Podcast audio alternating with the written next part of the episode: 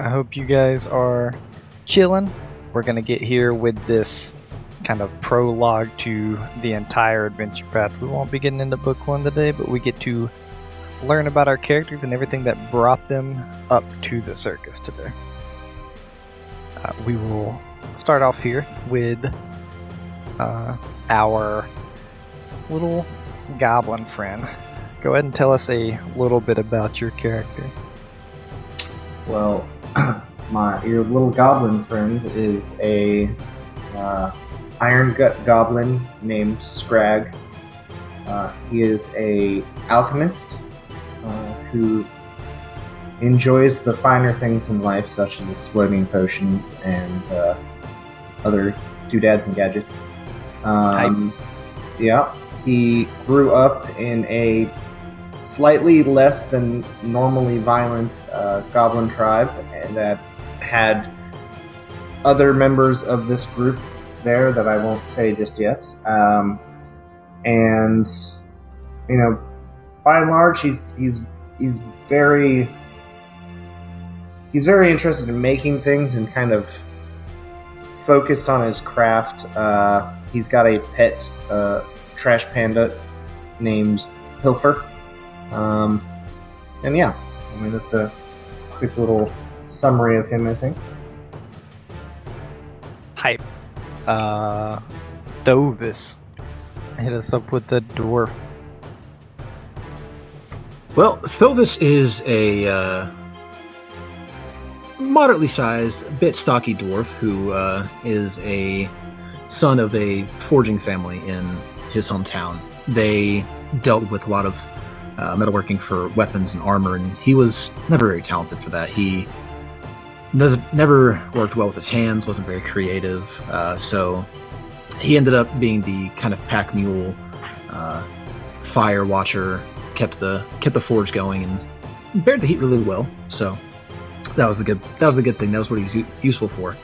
then he went into a bit of traveling sales. He would take uh, works that his father made to uh, repeat customers and take things to go get uh, purchased. He would end up selling a little bit, uh, kind of touting the good name of his family, and he uh, ended up going to see a circus and thought it was just a marvelous thing, and thought "Ah, maybe I could do that.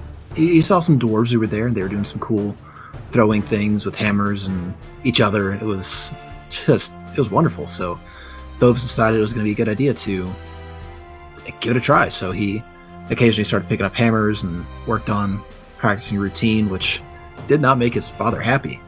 Uh, and through various circumstances, he ended up deciding that that family life, where he was nothing more than the pack mule for taking their stuff to each and every customer that paid them a little bit of coin, he would rather make a living doing something more fun, something he enjoyed. So he left for the circus. Nice. Uh, Spring Breeze Meadow. Tell us about your character.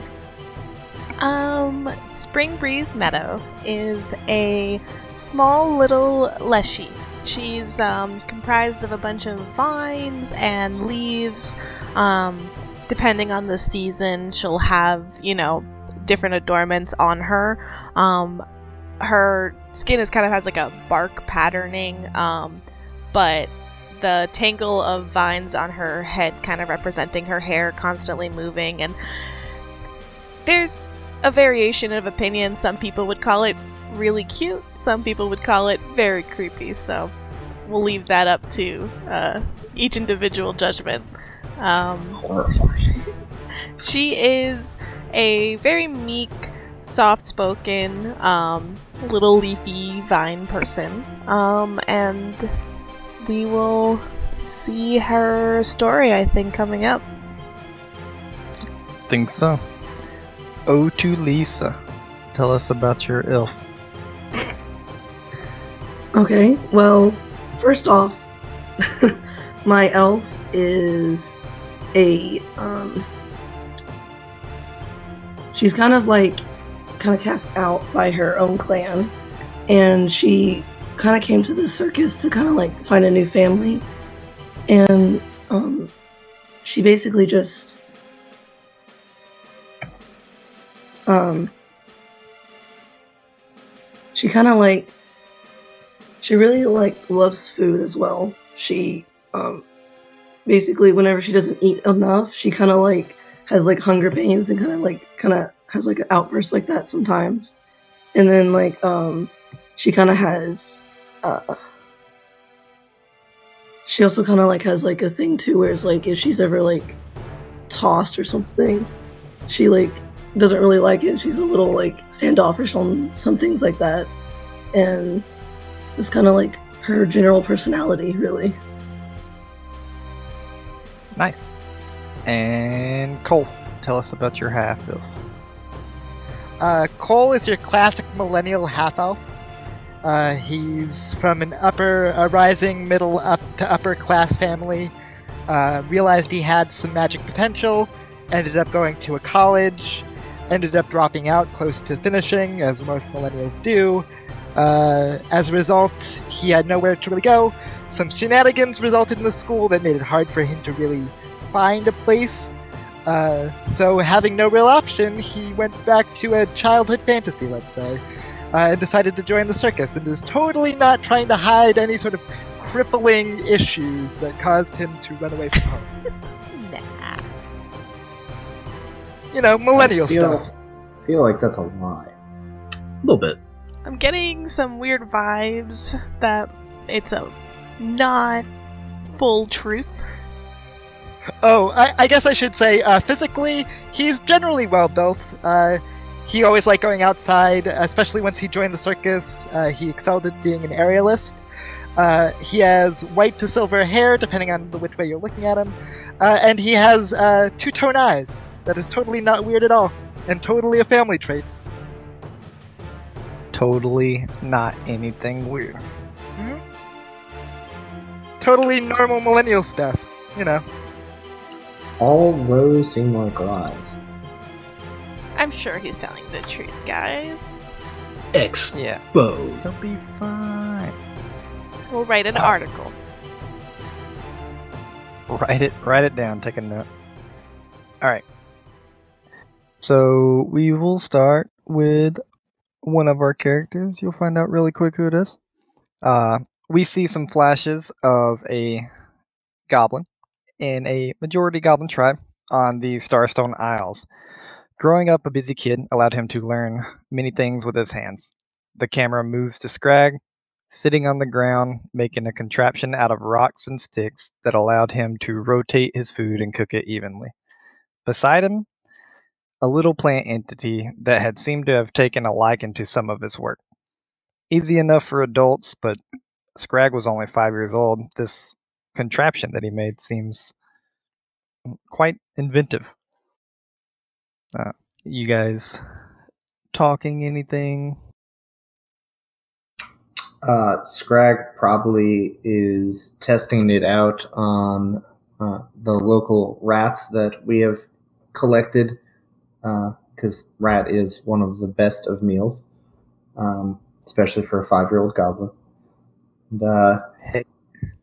kind of looks over at uh, Spring and goes, "Um, so this is the last one because I I've burned them all so far. I I think I just leave them on there too long, and you keep distracting me. Scrag, Scrag, the the tail's catching on fire. That's well, the tail always catches on fire. That's fine. I, Okay. yeah, no. You just cut those off. You really should eat some rat sometime. No, thank you. Well, You you should try some sun sometime. I'm. Mm, that that's not how that works. But thank you. You're welcome. Scrag will just go back to tinkering and trying to fix the thing not rotating correctly. Uh, Yep. Spring Breeze Meadow goes to look for more rats for him. Okay. Uh, and as we see you kind of walking away to pick up more rats, uh, some time passes. We see you like a little, little taller, a little healthier. Scrag's a little older, and instead of bringing back rats, you're bringing back plants now. Some elders walk by as Scrag is mixing some liquids, kind of in some bottles, as he orders up some of the some of the herbs that you've been bringing him, and eventually, these elders that are watching him, uh, we hear kind of background noise talks of Scrag going off to learn in a city, going to learn from some longshanks, as the goblins call them. So uh, we see kind of towards the end of this scene, Scrag walking basically out, leaving his tribe to go learn at a longshank city. Longshanks. Longshank. I've left. You have left. You're gone. All right, one I'm likes it was a good campaign. Yeah, bye. Uh, about the same time, probably some somewhere around the same time. We're gonna call it the same time in this story. Uh, we see flashes of a young half elf in his house. His parents not quite well off, but not hurting for the money either. That was until they moved. The camera zooms to them standing in front of a fruit tree, quill and paper in hand, with some who looked rather wealthy. Another flash to Cole in his new home later, a swarm of tutors around him. We see a paper handed to him, says, History of the Starstone Isles. And another stacked on top of that one. A paper on the occult. And another two or three are handed to him as we hear someone co- in a rather commanding voice say, All right, Cole, get these back to me. I want no marks. Basically telling you that you need to learn them to perfection and are expected to return back. What does what does Cole say, feel, etc.? Uh, I think he just kind of nods and smiles at this point because, like, he's been overwhelmed by like the amount of paperwork that he suddenly has been thrust into, and so he's just kind of like, "Yes, sir. Thank you, sir," because he doesn't want to get the like wrong end of a belt because his parents are pretty strict about him getting everything right, and he's he's a little. Uh, he knows what happens if he messes up. Gotcha. Um, the scene kind of switches after the paperwork, and we hear uh, knife here, fork here, uh, as another person is standing behind Cole during dinner time, uh, kind of commending him where to place his utensils, even as the rest of his family just sit and enjoy their dinner. Cole is continuing to be taught. It's one of those lessons where they tie you to the chair to fix your posture, right? Where they tie the napkin around the back of the chair so that you can't move a certain amount of degrees. So Right. he's like trying to get as much food as he can while still following all the lessons, and it's not really working. Yep. Uh, kind of in the in the same little timeline, uh, we see a young dwarf working the flames for two other dwarves, one much older and one slightly younger. The older dwarf looks up and says, "At least you can do that right, Thovis." Uh, as he hammers hard down into something that is beginning to look like a helmet, kind of bending around the cast of a head. The younger dwarf gives a apologetic look to Thovis, his older brother, and keeps hammering away. What does Thovis kind of feel or say at this point? It doesn't really say much. Just kind of keeps going at the keeps going at the fire. Keeps just watching and envying in slight amounts the um, skill that his family is able to display, but um, he understands at this point that that's never going to be him, and he knows he's good at what he's doing. So he just wipes his brow and keeps fanning the flames. Gotcha.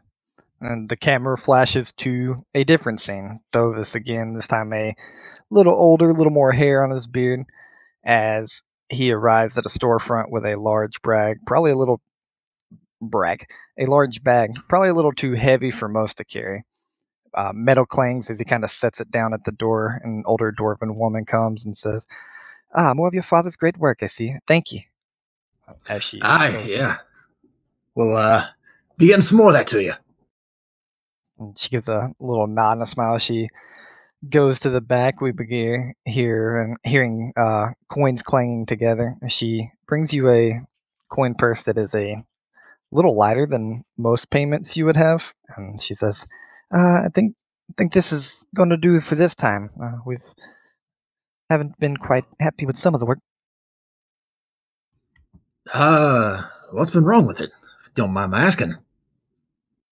Uh, just usually the time, and um, very rarely do we find any imperfections. But some of the some of the time that it takes to get here, He he nods and just kind of looks away from the person and says, uh, "I see. We'll uh, we'll make sure to do better next time." she gives you a a little smile and says, "Uh, yeah, no, we we definitely we keep up with it for you bringing it to us. So I hope to hope to hear from you again. Uh, that you will. Thank you very much. You're welcome. Thank you." Uh, and then on Thovis's way back home, he hears a deep booming voice of uh, acrobatics from short, stubby folk. It's a wonder the beards don't weigh 'em down. Come watch them take flight at the circus of the Wayward Wonders. What is His his head turns curiously, and a brow is raised. Strokes his now longer beard that's no longer constantly singed by the fire, and uh, just thinks to himself, "Huh. Well, that's a that's a way to kill some time. Wonder if they got any drinks." And uh, we can see him walking towards that booming voice, ready to uh, spend the night in the town where he took a little bit too long to get to. All right. We switch on over to our resident Leshy.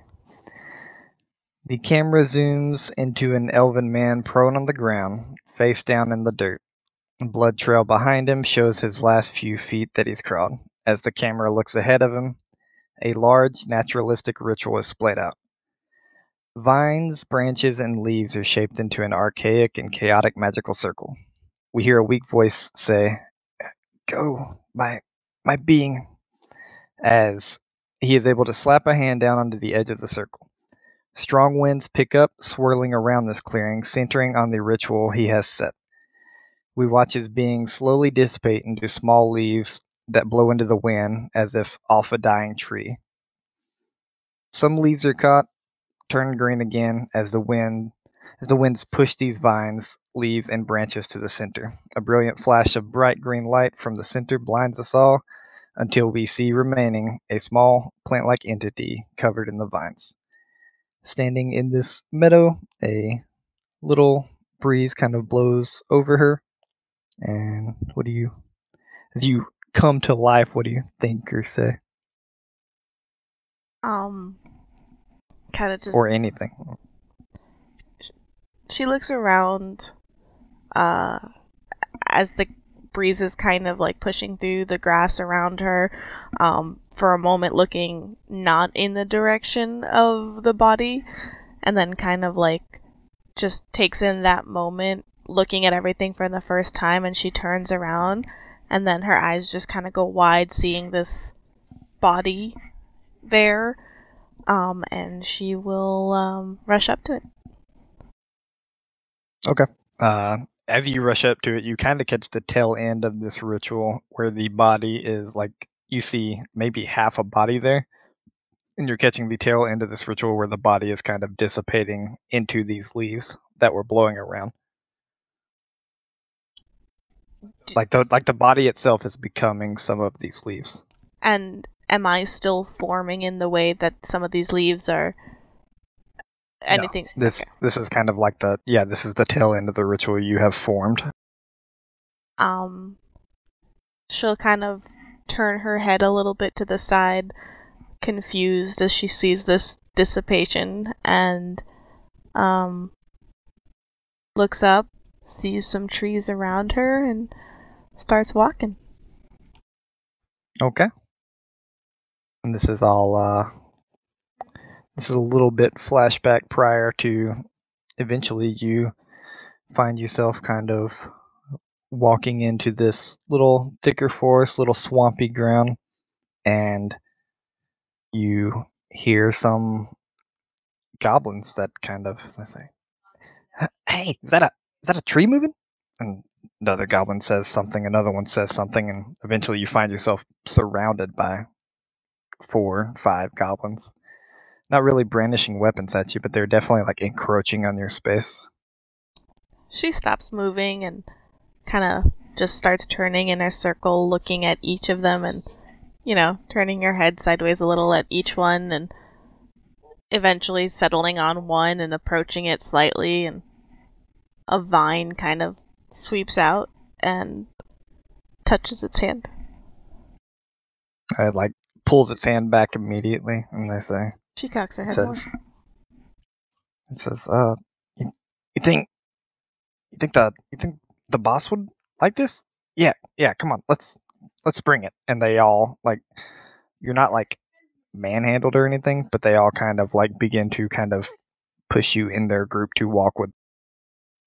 She looks at like the direction she came from and then the direction that they're trying to push her, and she walks with them.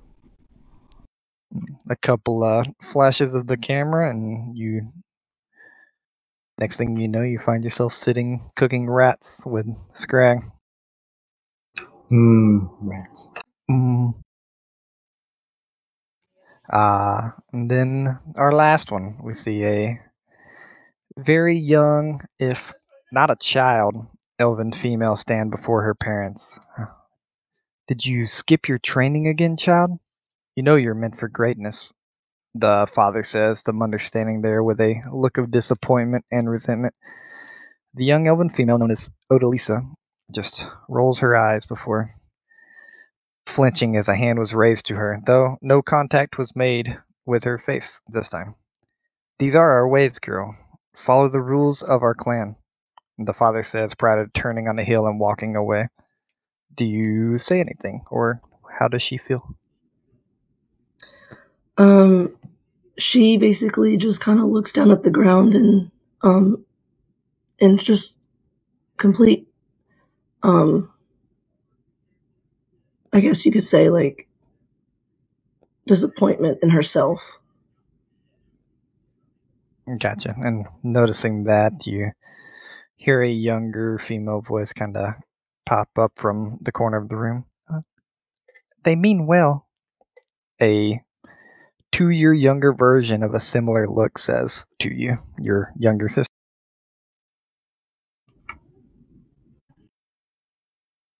Do you say anything to her? Um, I say thank you. I know they mean well, but it just feels like there's just too much pressure sometimes. Uh, She gives you a little nod before kind of uh, giving a small bow and turning and walking out of the room. We watch as the camera scans over you, uh, much older now. You brandish slender curved blades of obvious elven make as you run through the trees. Footsteps behind you can be heard clearly. There's a man chasing. A scream catches Od- catches a scream catches Odalisa's attention in the distance, and with one very small hesitation, she turns off the marked path for. her. Coming upon a small halfling child on the ground, crawling away, she sees a jungle cat on the prowl for the child. With little hesitation, she quiets her steps, sneaking up on this cat. And what do you do? So, as I sneak up on this cat, I give a killing blow to it and I'd save the child. Okay. Uh, yeah, and kind of jumping on its back, dagger into the dagger into the neck. You take the take the cat down, and the child just kind of backs up from you, seeing seeing some blood covered on your hand. Begins like backing up to you in a tree. Uh, we'll skip over here to Scrag again. Heh.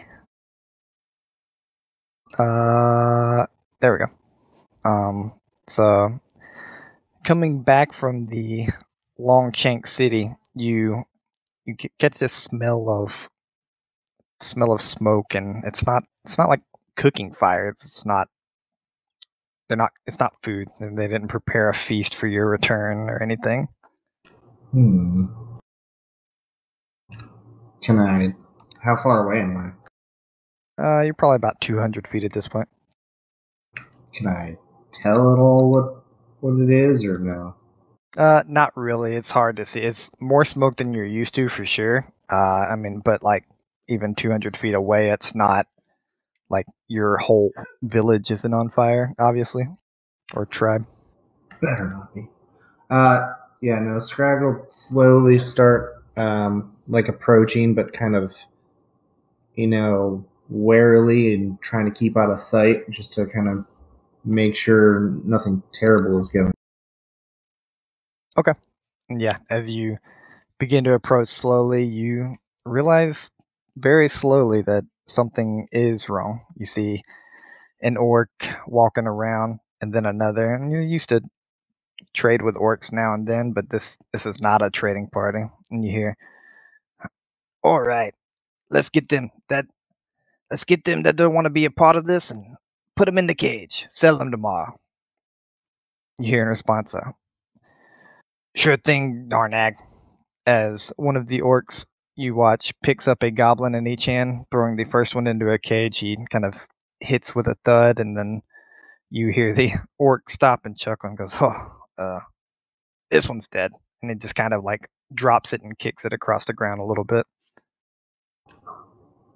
Scrag kind of scowls at that, but for now just keeps quiet into the shadows and starts trying to look around for anybody he might know, anybody, you know, any of the elders that might be friendly to him or anything like that. Somebody who could maybe help him or kind of give him a better idea of how bad things are.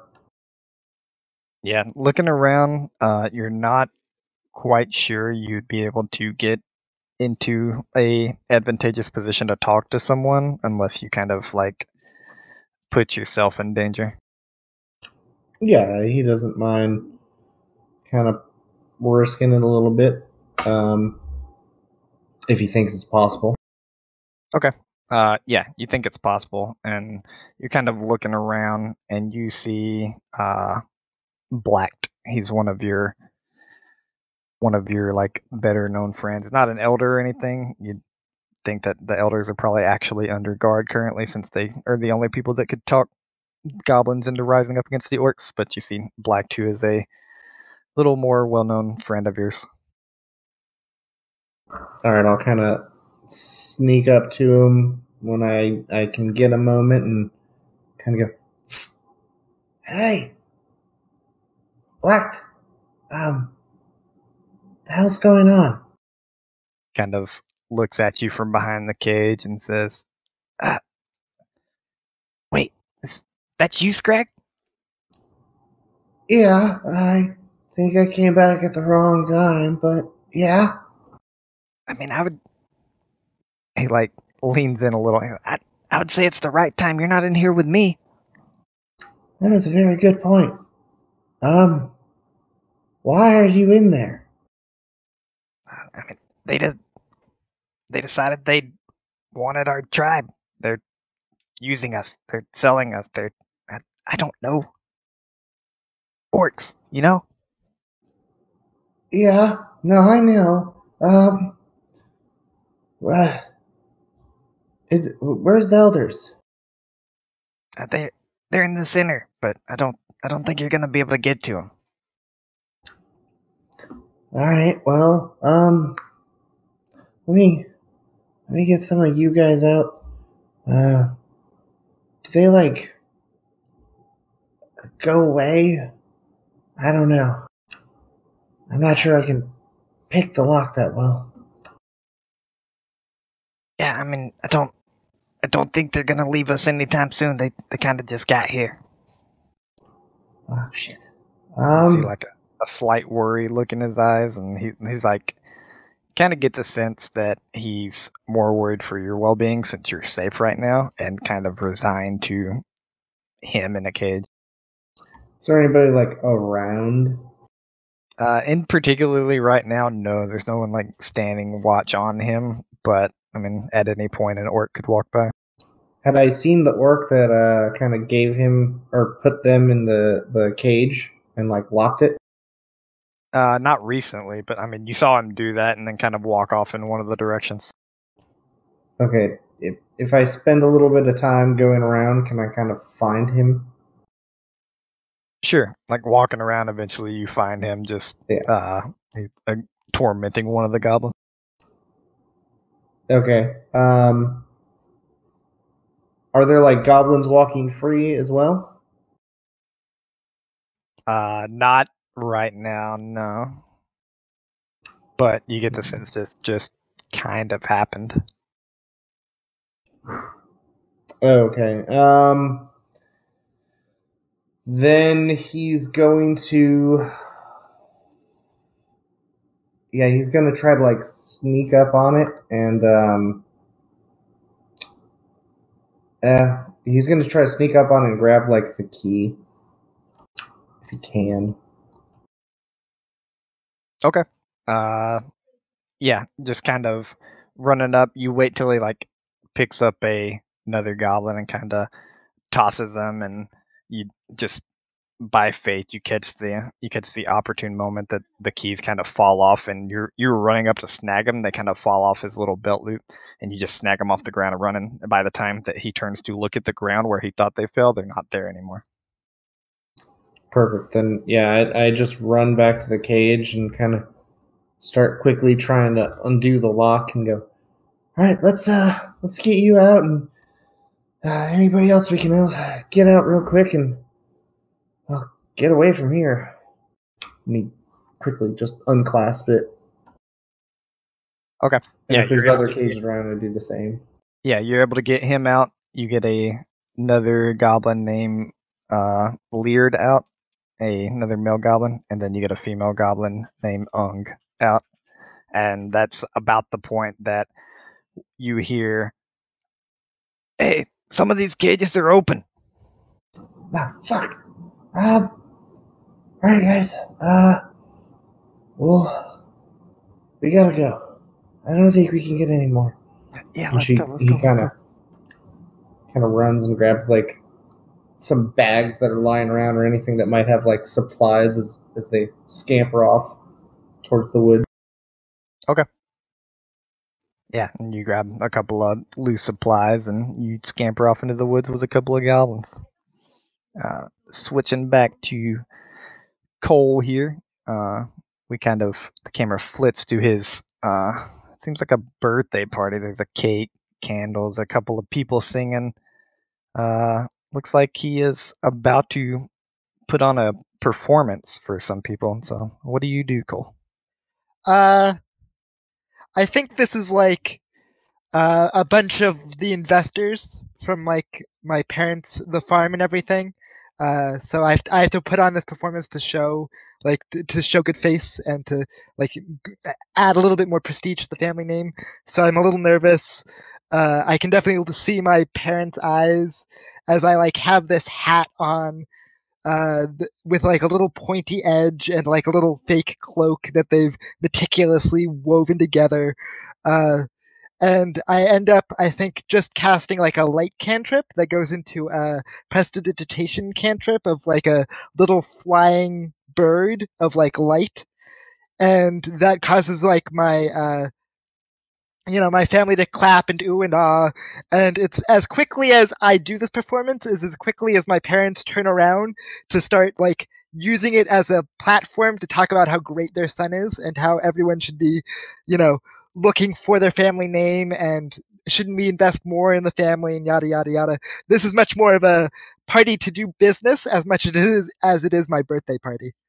Yes, and it is very quick that both of them are sh- smoothing up some uh, some of the local aristocrats, and we see the camera flit a couple of times from them smoothing up locals to smoothing up the uh, largest, closest city. Uh, so magic and Cole's family didn't ruin anything. Uh, it only excelled his parents' plans. Uh, we see them in a very large city, a very wealthy magic school, and Cole stuck in the middle of it all, much to his liking, though. Once going to this magic school, some normal some normalcy came back, as children were now involved in pranks against him, the new up and comer in the school. Uh, it felt a little normal. Also, caused him to go through some of his own stuff. We zoom in through to Cole, smile on his face, in a dark room with a shining carved stone. Uh, kind of as the camera zooms in, you see the sign say storage closet. Uh, so, what is he doing in there? Uh, this is like a little secret hideaway, especially ever since with everything that went on with my parents. I've always, I quickly kind of grew a habit of trying to find like secret places that I can squirrel things away. Uh, you know, uh, places that other people don't really go to just get some peace and quiet because I've always been surrounded by adults. And now that I'm in this boarding school where my parents are at least some distance away, I have a little bit more room, but those habits still remain.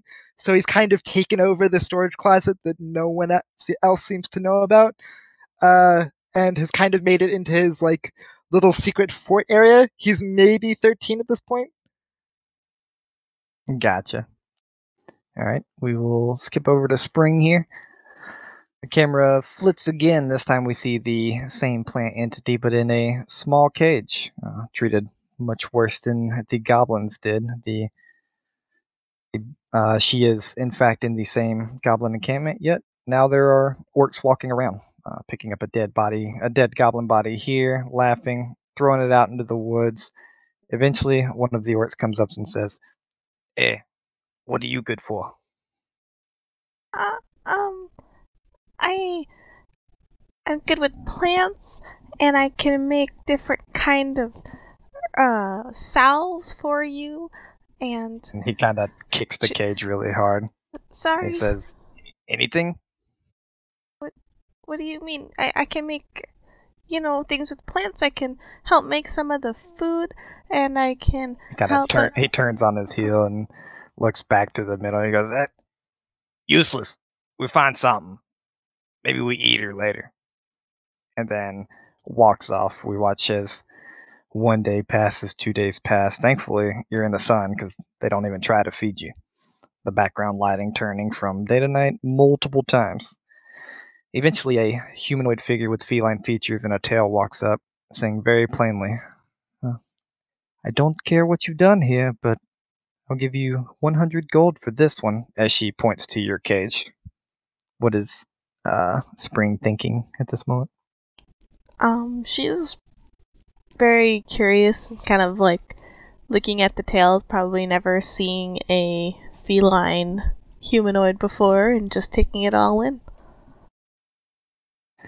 The orc, you see the orc uh, give a smile, um, and he like nods for a second, kind of tries to put her at ease, and then goes to swing his large fist at her uh, with apology for the pun cat like reflexes. The fist is quickly directed to the ground, which the orc finds himself on his back. Uh, you hear 50 gold it is as she pulls some of the coin out of the patch uh, out of the pouch drops the pouch on his chest and takes the key releasing you out of the cage and saying you're with me Oh, okay. Thank you so much. She gives a little nod as you guys begin walking back kind of through the forest. Uh, and off somewhere that you don't know yet. Ooh. Thovis, as you're sitting in the circus that night, uh, what a show it was. Uh, the dwarven you something that caught your eye more than most was these uh, dwarven people that took both took turns like their build up was kind of they took turns like launching each other off of this seesaw type platform and kind of tumbling through the air landing it. And then at the very end they have this kind of makeshift contraption that uh, for all intents and purposes looks like a uh, a catapult except for um, like a pulley that would launch you on a fulcrum, it just kind of pushes them out, and you get to you just watch these guys just fly through the air over and over. He is stunned by this acrobatic display from these people who he's so used to seeing uh, huddled around the table. Bar fights is about the most. Uh, he sees somebody flying through the air, and that's usually just a few feet, but uh, it's, it's completely contrast to everything he's ever known about how dwarves work, and it's it just entraps him, it just entangles him. He can't take his eyes off of him. And then we watch the camera kind of flip back. You come in at home. You come into home that night. Sorry, we lost a couple. Uh, lost a little frames there. All right, streams break.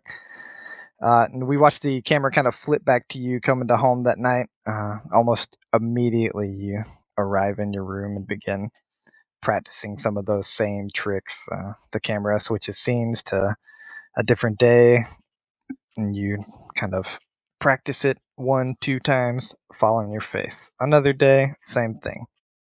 But every time we see you rising off the ground, a slight smile and a determined look on your face. Uh, definitely needing more time, you begin replacing your passion for the family business with the passion you're slowly developing for these circus tricks.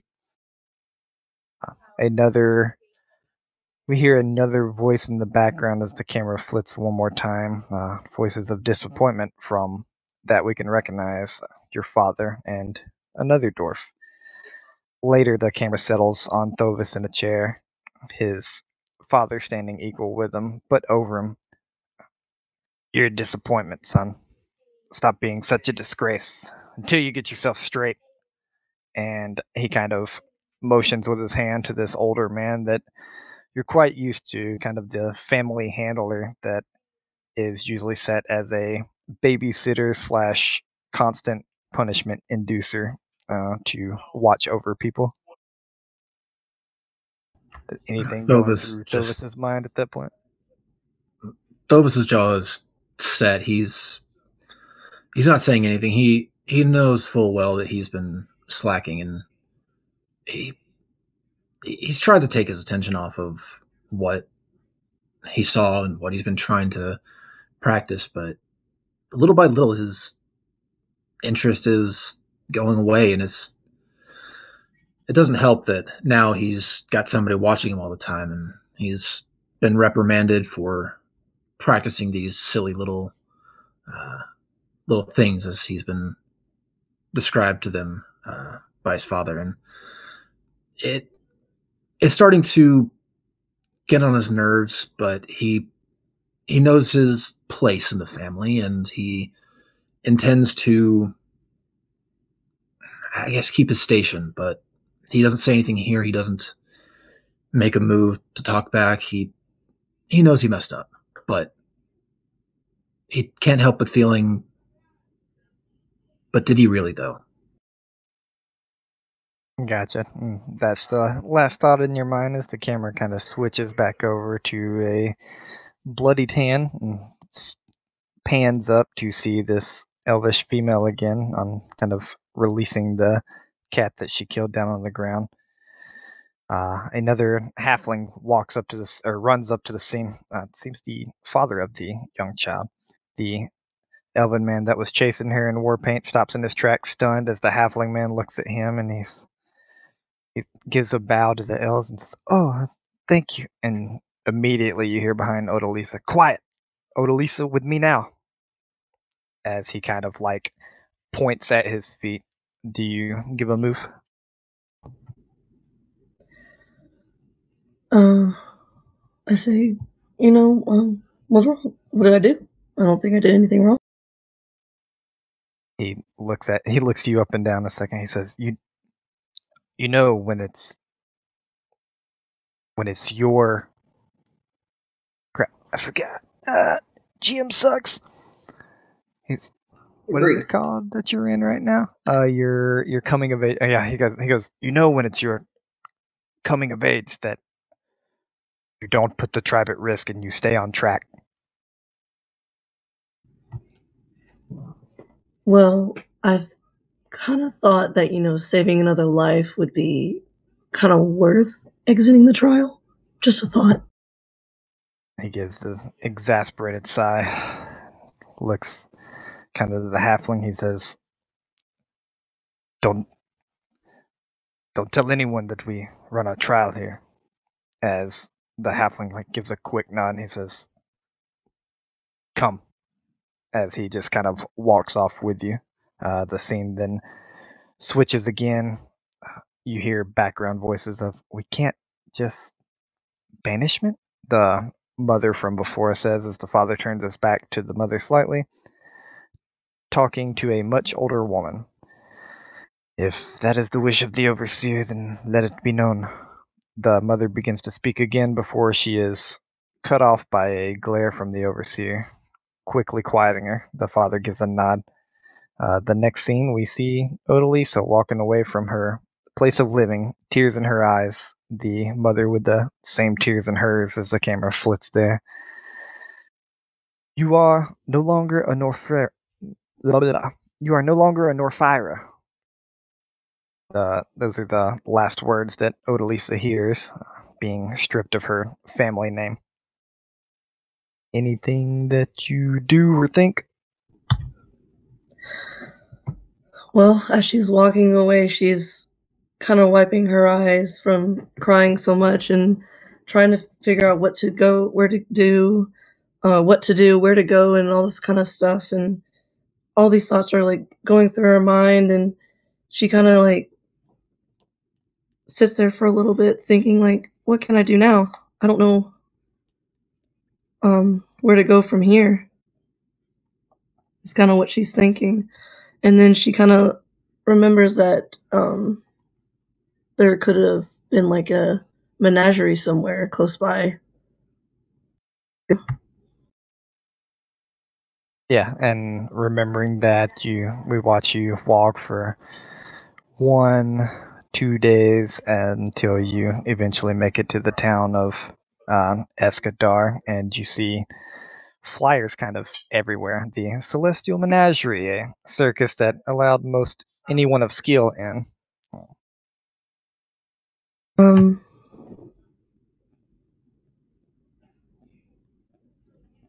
So she kind of like goes through the menagerie and like sees everything and kind of gets um kind of taken aback at everything and how everything um is kind of so different from where she's came from. Yeah, and like looking around, it looks like your first view of it. It looks amazing. Like elves, half elves, another you see another another acrobatic uh half elf kind of in the air at this point. Uh, and you just you just looking around at everyone and it seems great. Uh the camera kind of we see a few days pass, the scenes change a few times and every once in a while you catch that glimpse of uh the mistress herself that not not the first thing that you thought when you came here. As you watch her uh, mistreating some of the animals, you see a uh, plant-like entity in a cage as she kind of swings this long stick and then eventually like ends up poking at the at this plant entity in the cage. Uh, and with that, we switch back to Cole. Uh, Cole, later later on in your years, a bully kind of comes up to you. A little used to this, uh, but today he goes a little further. He gives you a gives you a push in the chest as you can kind of fall back onto your backside, and the only thing you can remember in your head is uh, failure cannot be tolerated. Cole, give them twice more. Uh, and that same little same little stone that you've had in your hand uh, that you've spent some spent some time kind of going around the s- school setting up little little things around uh, it kind of feels warm to you um, with kind of the voice of my parents kind of reverberating uh, in my head. Uh, I think that to get a higher status, I need to be more powerful. So I take like I, I've been setting up little ritual stones all around to like do a transference spell or some such that I've been dreaming about, uh, and so I try to activate it after like after the shove. I don't know if this is directly after or sometime after but he would certainly at this point after realizing that he will never be accepted without showing some sort of like grand act like he did when he was a child uh, he's going to activate the ritual that he has started to set up. Yeah, and you you kind of it's not really visible energy at first, but you kind of feel this energy beginning to well up between the, all the places that you set up, and you like it's first like to your back, you feel like strong energy there, and then to your right, and then in front of you, and then to your left, as we we just watch this energy kind of well up and center itself on you, and then the camera zooms to some flyers. 80% of Datura up in explosion. 100 plus wounded. More than two. More than 20 dead. Suspect still at large. We zoom in again and we see Cole is now in a village one night, out of breath, on the run. He stops, looking down, kind of to his pocket. His, he looks back up to a mirror behind the inn owner. His right eye now a bright gold color instead of the brown it used to be. But uh, what else could he do now but sleep? Though sleep did not come easy, he was riddled by constant nightmares, an imposing six foot shadowy creature. A time when trees were pink and purple, giant lizards roamed the land, his magic seemed to come with a price, and these unwaking nightmares, the big part of it. Uh, looking around at his life, he needed to make a choice. And that was when, in the town you escaped to, Escadar, uh, you keep seeing these constant flyers, these constant barkers shouting out, Come join the Celestial Menagerie. You have any skills at all, we accept you.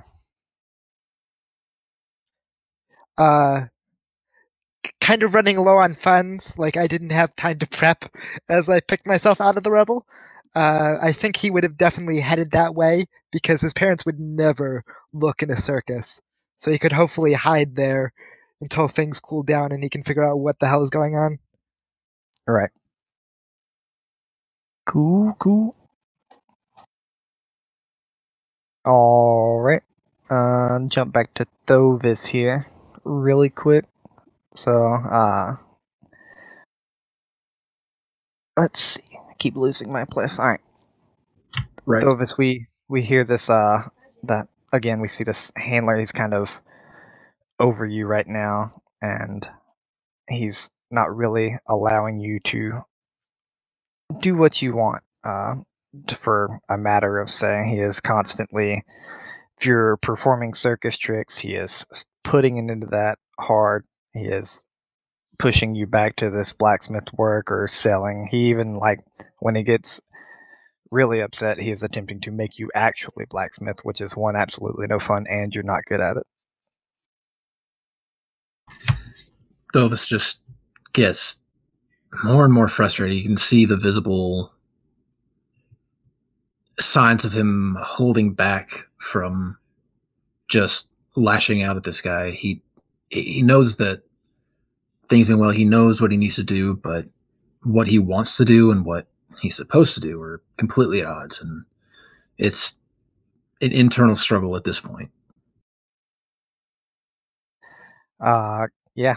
And then one day he kind of he catches you doing another one of these circus tricks that you just can't seem to lay down and he kind of physically takes you by the arm, pushing you a little bit into your room. The door goes flying open and he pushes you kind of towards the bed and he says, "What is your plan? You this is not how you're going to represent the family."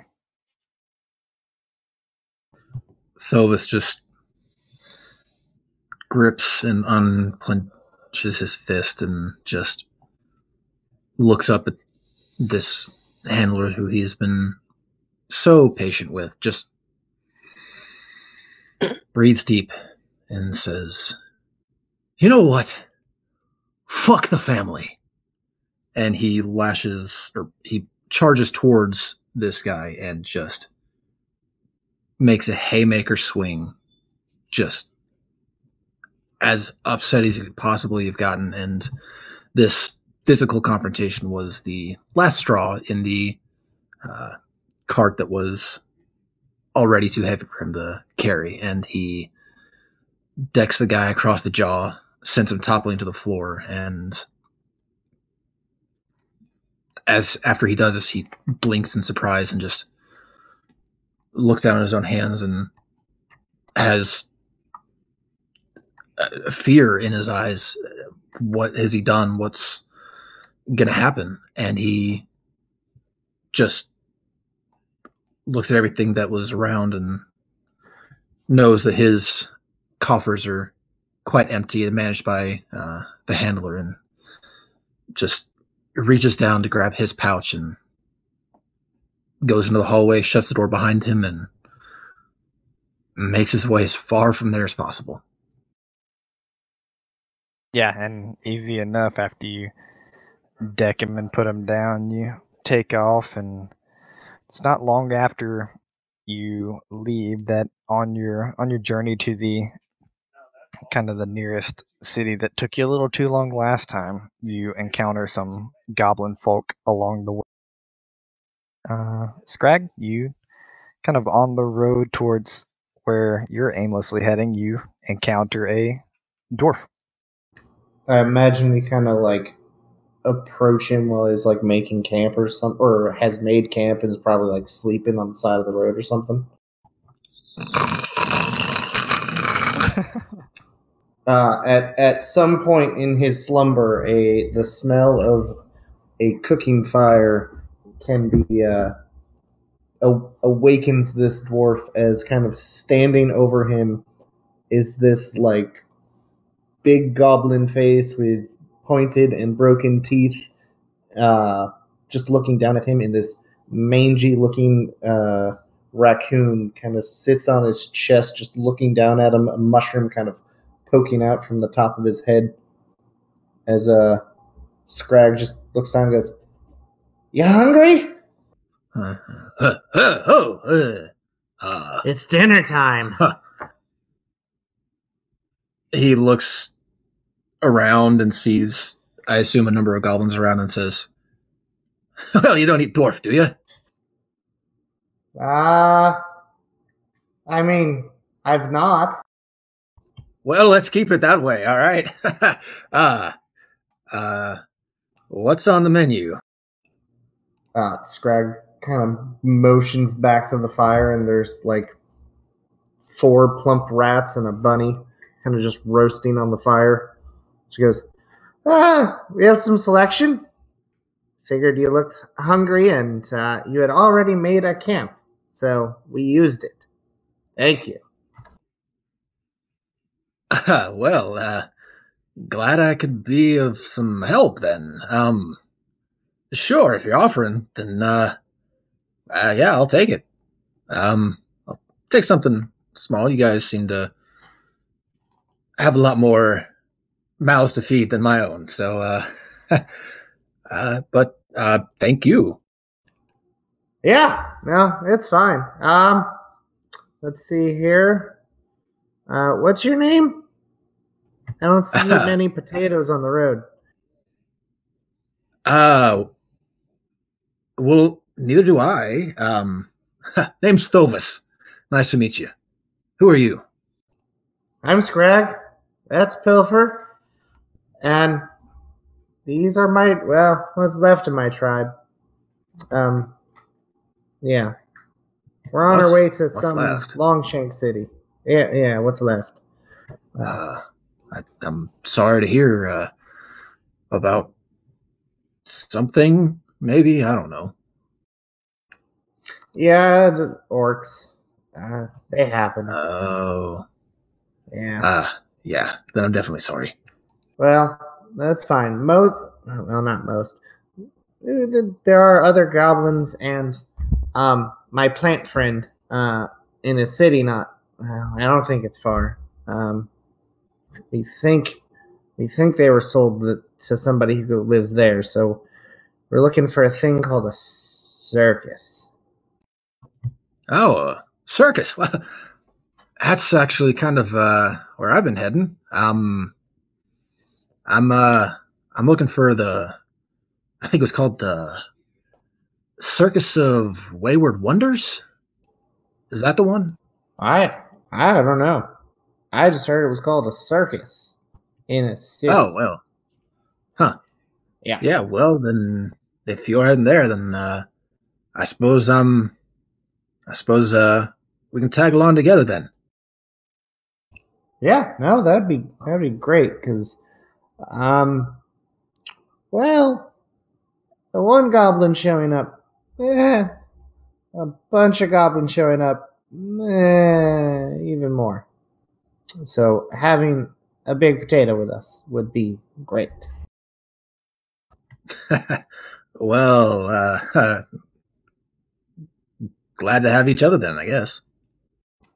Yeah, and all works out. He kind of sits down and starts like pulling out a bunch of vials to toss into the fire. Some chemical stuff looking to like it's bubbling up. As Thovis sits up to kind of observe the situation, and I guess the raccoon scampers off, he'll uh, kind of go to stroke his beard, but forget that he's already cut it short and uh, goes further up to get what's actually there and takes a look and catches a, set, a whiff of the uh, whatever it was that was just thrown in and crinkles his nose and just looks curiously at the little goblin who apparently has a way with uh, a way with a lot of things. Yeah, don't uh, don't breathe this. It's very bad for you. noted. Like super bad. I'll uh, do my best. Then continues on, continuing on. Yep. Uh, let's see. Where do we pick up now? All right. Uh, back to Spring Breeze Meadow. Um, after being rescued from these orcs, we see you again in yet another cage with the animals now. We hear a background cacophony of laughter and a barker yelling at people to come see the show.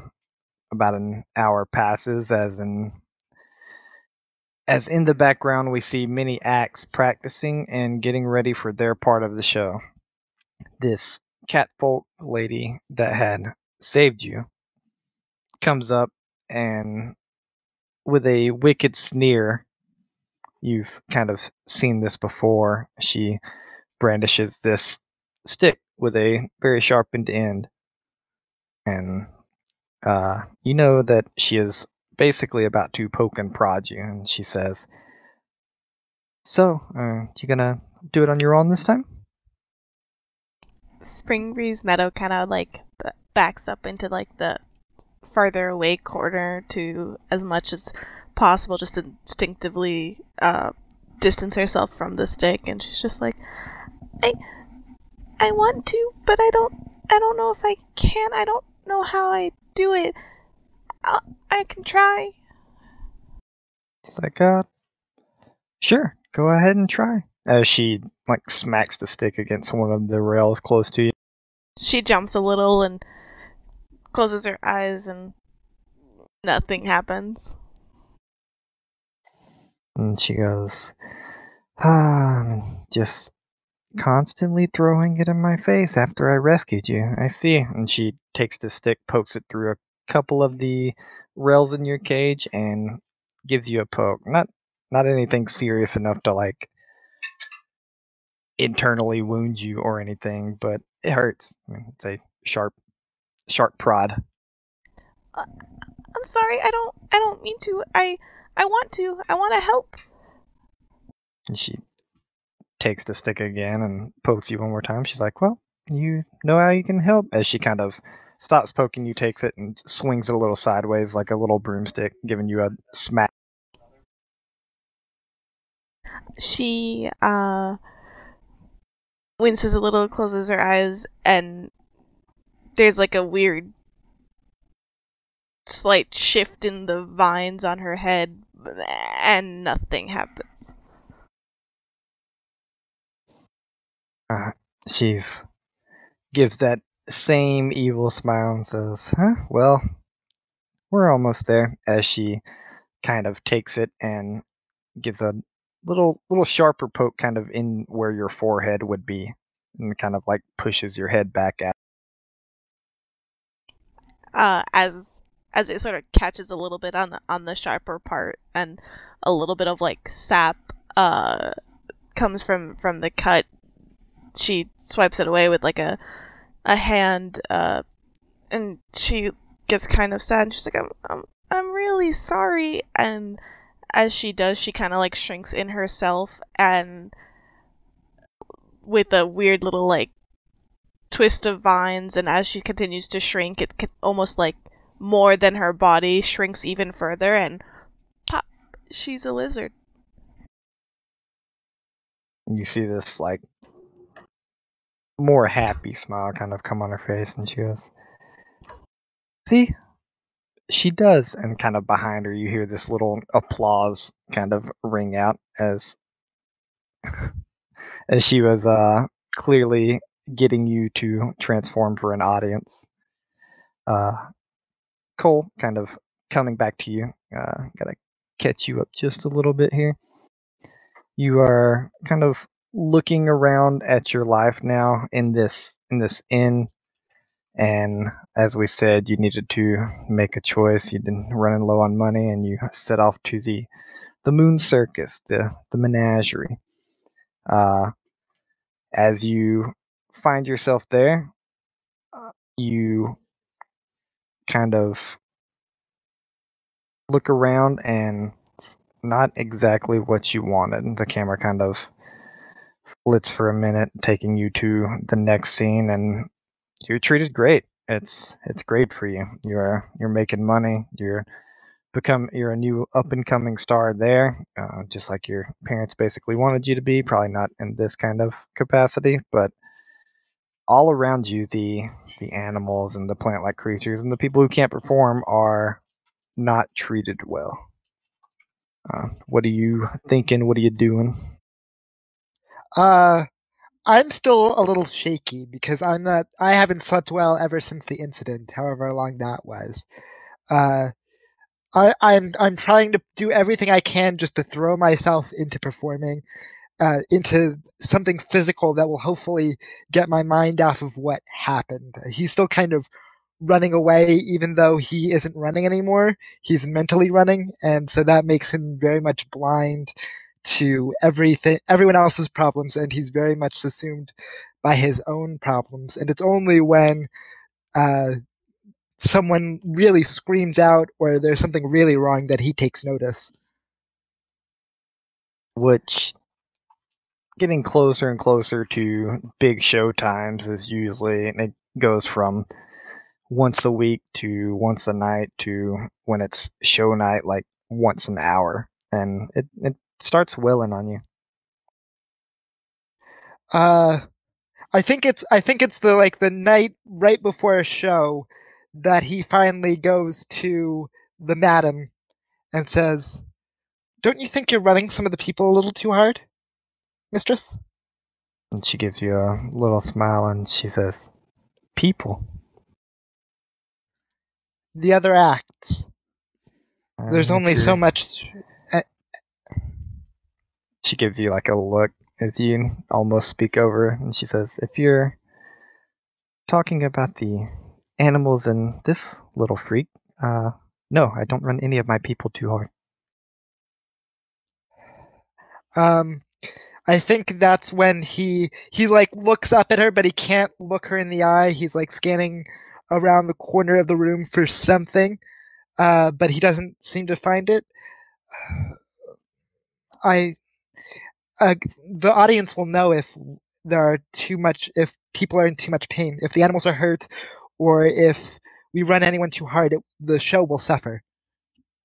She gives you a smile and kind of looks to who has been your uh, kind of protege and slight, uh, slight helpful performer as she looks to a elven female and says, "I think you you focus on your act, you help Odalisa, and I'll worry about my circus." He he can see like the the emotion rolling off her and knows that if he oversteps too far, he'll not only put himself at risk, but he'll also put Odalisa at risk. Uh, and I think at that point he like half steps in front of her just to like break line of eyesight between the two of them in a kind of if you're going to focus on someone, focus on me. Uh, of course, mistress, uh, we are prepared. Don't you worry. Nothing will go wrong. Yep. And this kind of pattern continues over and over, beginning to kind of wear on you. Uh, is there is there anything that you do eventually? Uh, once the, the he like as the nightmares increase and as things get stronger, he starts to really taste the bile in the back of his throat anytime he hears the animals in pain or uh, spring breeze in pain. Uh, he can't get like those start to meld in with the nightmares, and he eventually can't take it anymore. Uh, I think he like by the time that like I imagine Odalisa and him either share a like a room or share close enough to a room that she can hear him starting to pack things in the middle of the night. Like he may not jump right away to leaving, but he is pretty darn close by about by the time that the dreams start to get really bad, he is trying to figure out a way of leaving without getting traced again. Because this feels like another scenario where things could go very poorly. Yeah, and it's it's not hard. I mean, this if you're a humanoid entity, then you are basically allowed free reign at the circus, and you don't think that she overly cares about anyone that's not a main act. So you think you and uh, Odalisa, if she's ready to cut out, could escape one night pretty pretty unseen. Mm-hmm. Uh, seeing the shadows dancing in the corner of my room as he finishes packing, uh, he does end up stealing one of the uh, the circus's like disguise makeup kits. Uh, and just like as a as a thing of like, well, I'm leaving anyway, I might as well take this. Uh, and I think he goes to Odalisa and knocks on the door, kind of his bag's already packed.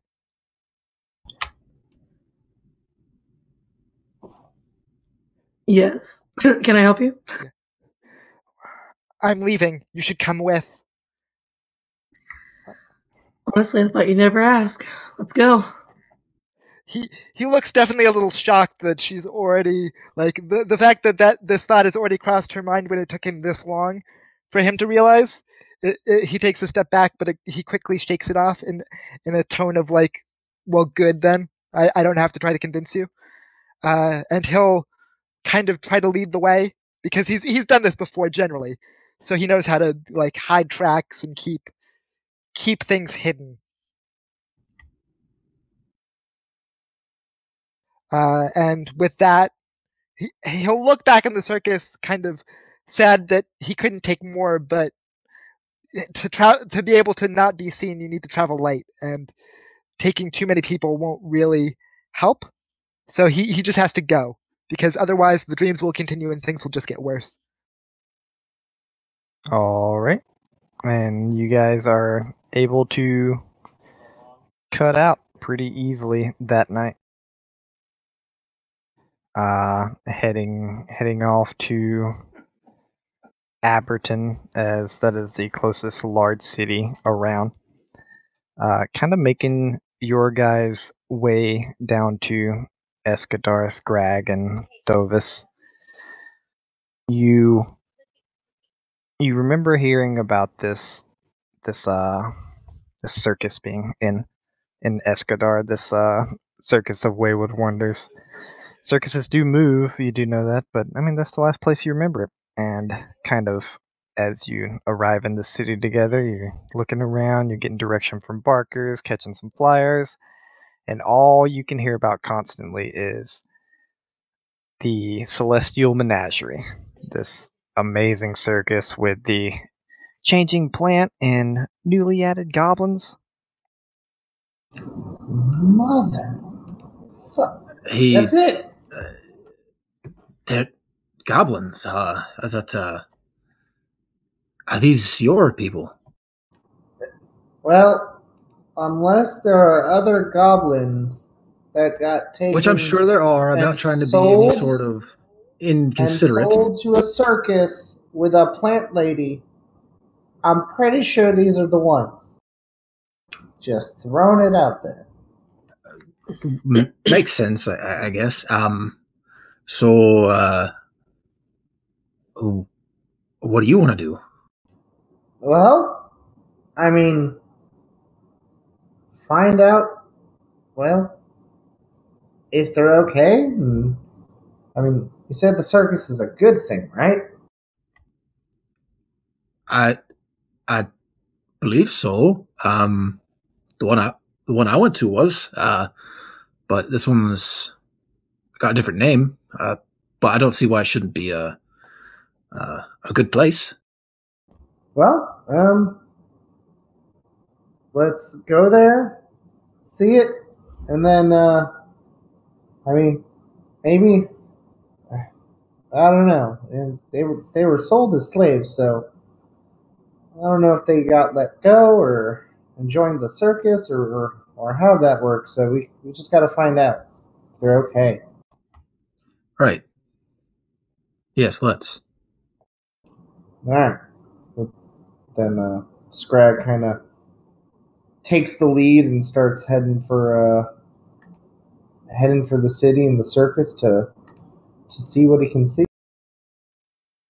Yeah, and as you kind of come in through the city, it's easy enough to pretend like you're enjoying the circus, and even if you don't pretend like that, like you're kind of assume that you're just going to enjoy the circus and not really looked at twice as you are able to uh, walk up, and you're not really able to get into the uh, background scene of things, but you do walk up. You kind of get inside. You're getting getting in the seating area, though you never really take a seat. And I mean, every once in a while, you do catch glimpses of these cages being pushed around, and eventually, it takes a about 20 minutes, but you see this one goblin go by, and then in the same direction, right behind the goblin, you see this plant, the same plant entity that you know that used to bring you herbs, get pushed that way. Oh, they're getting pushed. Uh, it's like a cage on wheels. Oh, they're in K. Okay. Yeah, yeah, they're in cages. Do we both see this? Yeah. You guys are just kind of like hanging out and pretending like you're looking for a seat kind of thing, but it's easy enough. Uh, I'm not thinking that's uh exactly the best way to be keeping people. No, no, they're still slaves. It's fine. I, I'm pretty sure I got ways to get them out. Yeah. Oh. Oh, that, yeah. I mean, that makes more it's sense. not good. Yeah. Oh yeah, clearly. Uh, Scrag kind of reaches into his like bandolier of various assorted objects and gadgets and kind of pulls out a couple of vials. He goes, "All right, well, um, yeah, I think, I think I got a way for us to get him out. Um, we're gonna have to wait till tonight, and uh, it's probably to be something where we're to have to do it and then uh, get out real quick. So if this is the circus you were looking for, uh, well, I'm out. No, this wasn't the one. Uh, this is. I heard that the Circus of Wayward Wonders was here, but this isn't it. Well, good. because you would really kind of suck if you uh, were here. Yeah. Ain't that the truth? And kind of like kind of like thinking that and you guys talking about it you like some passerby that's just got a little food and little food in a bag and getting ready to enjoy the circuses no the uh, the wayward wonders had to go up to Abberton. they couldn't compete with the menagerie Oh, well, is that so? Well, thank you very much. That's great information. yeah no worries hope you enjoy it As to Yeah. you, Where's Aberdeen then? uh, if I'm not mistaken, it's uh northeast of here, uh, by a bit. So it'll be a trip, but uh, hopefully they're still there. All right, well, that's no problem. Um, well, first step first, we got to get them out. Um, and Scrag will kind of take uh, a couple of these like blue vials that he's been carrying and go. Um, yeah, let's let's go and hide um, somewhere till they uh, quiet down for the night. Uh, well, or you keep a lookout. You might not be so good at hiding. Uh, I mean, you don't have to say it. I mean, Uh, I know. You don't have to. But He pats the goblin on the back with a smile and just says, "Ah, "I'm just playing with you." No, yeah, I'll uh, I'll keep a look for him. Uh, if you need me, well, I shouldn't be too hard to find. all right. Well, thank you. And uh, Scrag will kind of scamper off uh, to go and look um, for a place to hide and kind of uh, just kind of set himself set himself up uh, to to bust him out. Okay. Yeah, and it's not too hard. You're not really looked at twice uh, as a goblin. You're either thought to been have let out to get ready for your act or to set up some rigging, or just they're like, oh, uh, a goblin back here. Hey, clean up that trash. Racist, racist everywhere. Um, Your face. and yeah, it's Scrag'll uh, kind of take because he doesn't have a lot or like a thievery toolkit on him. He'll kind of just find a uh, like just some metal spike that they use for like the tent posts, and um, his uh, his frost potions that he's got, um, the lesser frost vials that he carries around, and uh, when nobody's looking, kind of goes up to uh, Spring's cage first. He goes, Spring, Spring, you awake? You okay? She looks up and uh, seeing Scrag, she's like, Scrag, hi, how are you? I. Why are you so cheerful? Uh, what, what's wrong? Um, I don't know. The cage. My friends in cages. Mostly the cage part. Oh, um, the lady gave me a, a home. This is, this is my home. Yeah, this home sucks. Um. Yeah, Spring, this home sucks a lot. Oh, um, I'm, I'm not Spring. You're what? I am still frozen waterfall. Now, Okay. But- Hmm, I was Spring Breeze Meadow. Yes. And you, why are you frozen waterfall now? Oh, uh, still frozen waterfall. Uh, it just feels right. Oh, well, It's not a We're gonna get meadow you out of there. anymore. Scrag, clearly confused at metaphors, uh, is just going to just nod as he pours uh, this pot or this like oil essentially onto uh, the lock, and it just freezes up. And he goes, "Yeah, well, spring frozen meadow, uh, time to go." And he takes the spike and just puts it in between the lock and just like wrenches it, and it shatters the lock. I assume. Yeah, it just kind of snaps and falls into pieces on the ground. Oh. Oh, oh, are we going somewhere else now? Yeah, yeah, we're going somewhere else, and you're gonna be really, really quiet, and you're gonna stay out of sight. Okay. It's good to see you again. It's very good to see you, but shh. Right. And then Scrag will kind of scamper off to the other goblin cages and break his buddies out in the same way, um, Scrag, scrag, gathering up them up and scrag. you know what, what, what, what, what? Are we very quietly saying goodbye to the madam? Oh no, no, no, no, no, no. I've got like one way to say goodbye to that lady, and I'm pretty sure I don't have the vial on me, so we're not. Oh, But she's okay, a I'll- she's a not nice lady. Duchess, no. Uh, okay. Sure, Scrag. Let's go.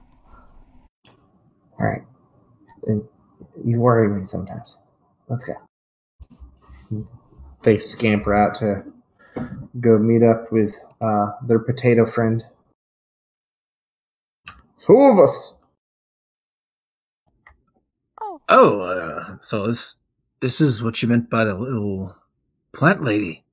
Huh. I've never seen something like you before.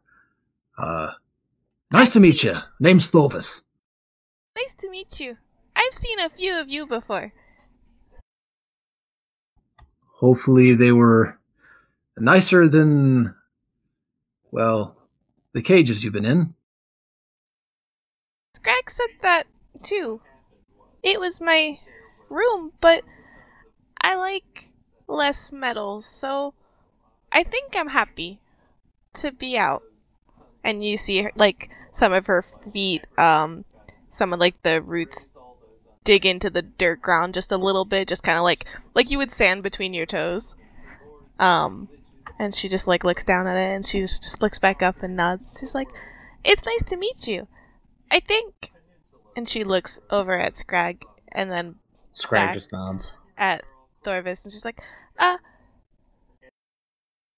I'm Spring Breeze Meadow. What happened to frozen something? I. This feels right now. God, I can't keep changing. Thovis is thoroughly um entranced by this adorable little plant thing and as she's talking about her room his like you can almost see his heart breaking through his face and he's just like oh oh you poor thing well i'm glad you're happy now uh let's hope we can find you a home that's made of less metal Oh, that would be lovely. Thank you. You're really nice. you hear just a slice of him as he's taken by this little Suck up.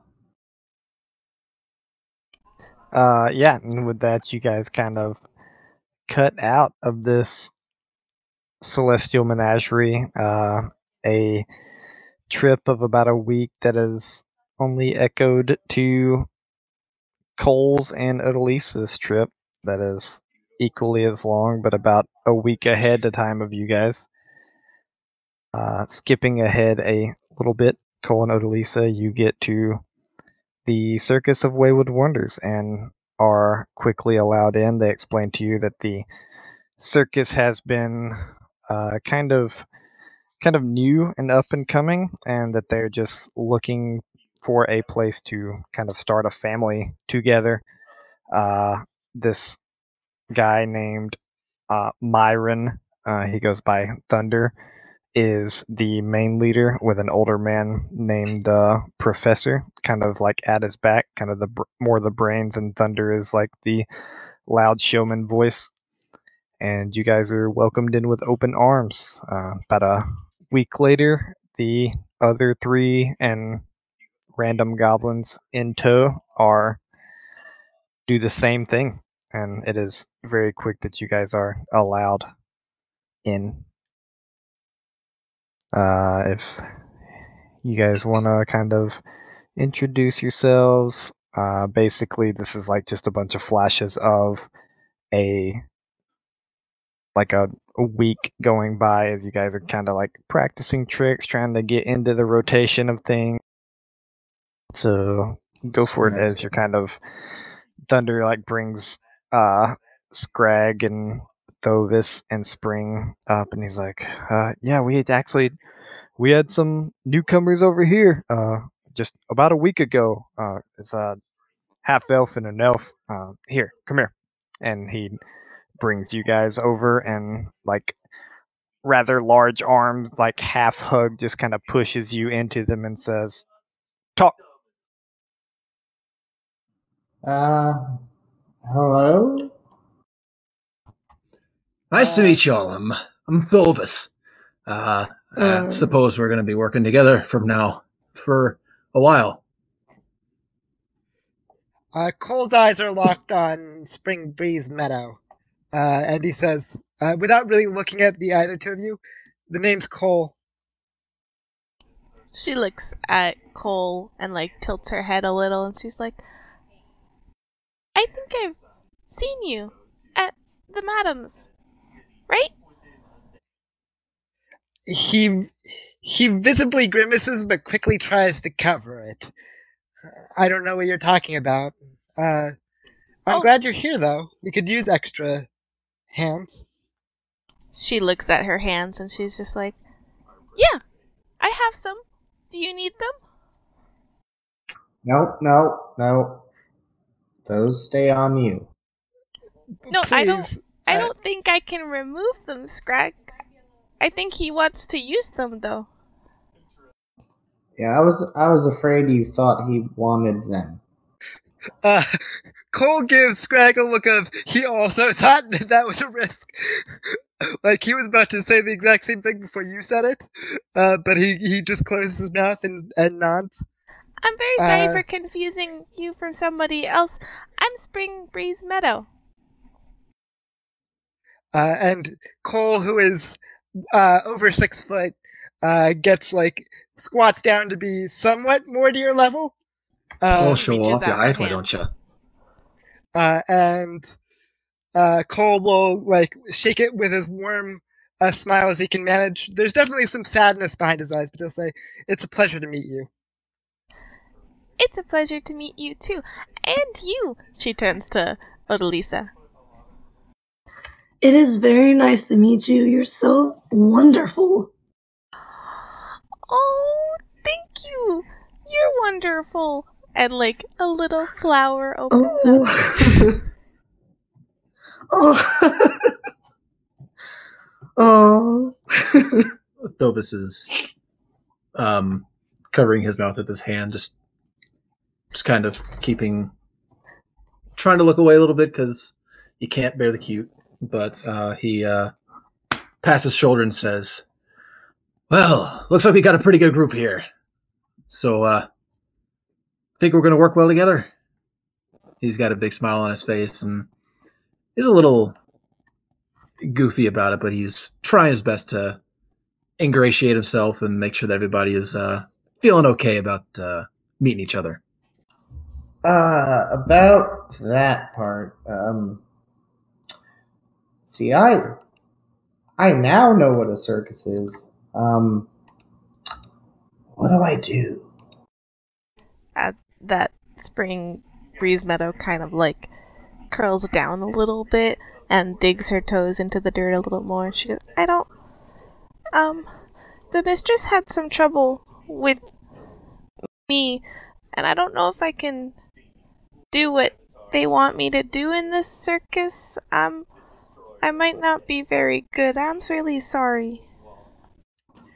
What do, what do they want you to do? You're you'll be fine. There's plenty of us here. You don't need to work in the front if you don't want to. She looks we a need as little much help in the back as we do on the stage. I don't.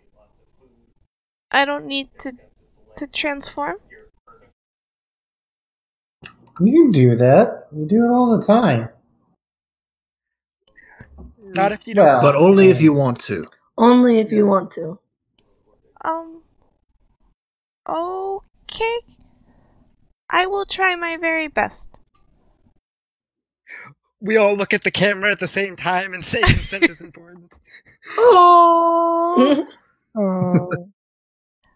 Um, Scrag, I don't know if you saw me ever do it. The mistress found that I can do something really cool, but I'm not very good at it.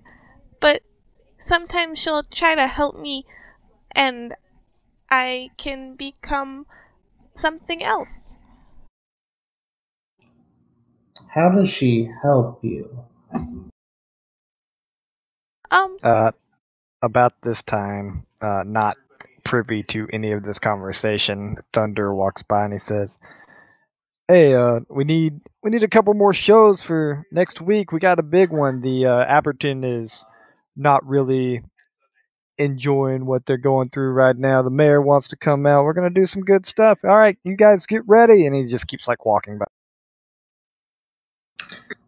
Um. So again, uh, what do we do in a circus? There are a lot of things. We can run you through the paces, find something that you're something that you like that you're good at. Yeah, Uh, I've uh, I've been around. I've seen a lot of acrobatics and all sorts of fanciful displays of skill and talent, and a lot of things happen that are just a little weird, and those are always really fun and please the crowd.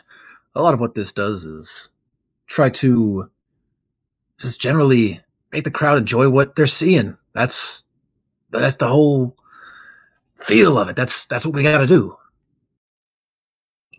Right. Got it. I mostly make stuff. What kind of stuff? Uh, it, it, it depends. Um, I mean, I've got, and he kind of pulls out his vials and stuff and kind of looks them over and goes, Well, this one's fun. And he kind of uncorks the vial a little bit and takes some like colored powder and sprinkles it in for a moment and recorks it and gives it a shake and then throws it on the ground and just this giant puff of smoke fills the area and it's like colored vibrant red which is the powdery sprinkled into it. And he kind of like coughs and um, i can make i can make things like this. Very fun to look at. Fire also very fun to look at. Um I don't know if the audience can see tricks if they're if we're covered in smoke, but maybe as an accent, he says that he's like trying to not like inhale the red mist because he doesn't know what the hell it's made out of, and like trying to wave it away but failing. it's okay scrag doesn't know either At Um. this, seeing kind of Scrag back at his old antics and everyone kind of talking around and discussing what can be done and just kind of like just at the right time like a nice little like breeze comes through um with some leaves getting scattered through and spring breeze just kind of like smiles at the perfection of everything and she gives uh scrag a little hug and she's just like i'm really happy you showed up. And then like pop and there's no more spring breeze meadow and there's a little butterfly on your arm for just a moment flapping its wings. She's dead The butterfly. There go. Yeah. What happened? Scrag, Uh. Scrag, your mist did something weird. I think it has drugs Oh. in it. Shit. It was a new herb in that one. the the little Ah. butterfly like You hadn't tested it, and you put it on us. What the hell are you thinking? I grab Spring carefully and go, Alright, I think I know how to undo this. The little Um, butterfly on your uh arm like kind of crawls up to your hand and its its butterflies open into this like little weird leafy pattern and then pop and spring breeze meadows back Oh, What just Well- happened? whatever you did to undo it worked. Good job. I haven't done it yet. Spring, what did you do? That's that's the first time I did it. Like like that. I've never been a butterfly before. Um, That was me. That's what the madam found out I can do. But usually it's a lizard. why a lizard? Mm, Huh. Oh, that's something I've never seen before. That's amazing. she smiles brightly. Thank you. Yeah. I didn't mean to, So, honestly. I was just really happy. well, just do that. That's awesome. And with that, there's another kind of loud, like there's these two large hands kind of hit each other. There's a loud clap. As he's like, "Oh, that was that was great. That'll be one of them." As he walks by again, and we kind of we kind of transition into this week of you guys learning your tricks, which can be uh, presented next time. Uh, what I will say though is that we see this we kind of end with this scene as you guys are coming to the big show of the circus kind of looking out from behind one of the curtains the stands are full abberton has been expecting this for a long time and the mayor is there as promised as all of you guys are just looking at probably more people than most of you have seen in one place in your life ready to watch you guys do things. And almost immediately, as you guys are all kind of thinking this, standing together, you guys have got a little close over the course of these this week, and you hear this like loud, high pitched scream coming from behind. You guys all turn around and you see laying on the ground, uh, presumably dead, uh, Thunder, the leader of the circus, and that's where we'll pick up next week. Huzzah! I killed him. What the? What? um, I Right. I'm not okay him. with it. Yeah, come on, man. Yeah, we all kind He of He has such a cool name.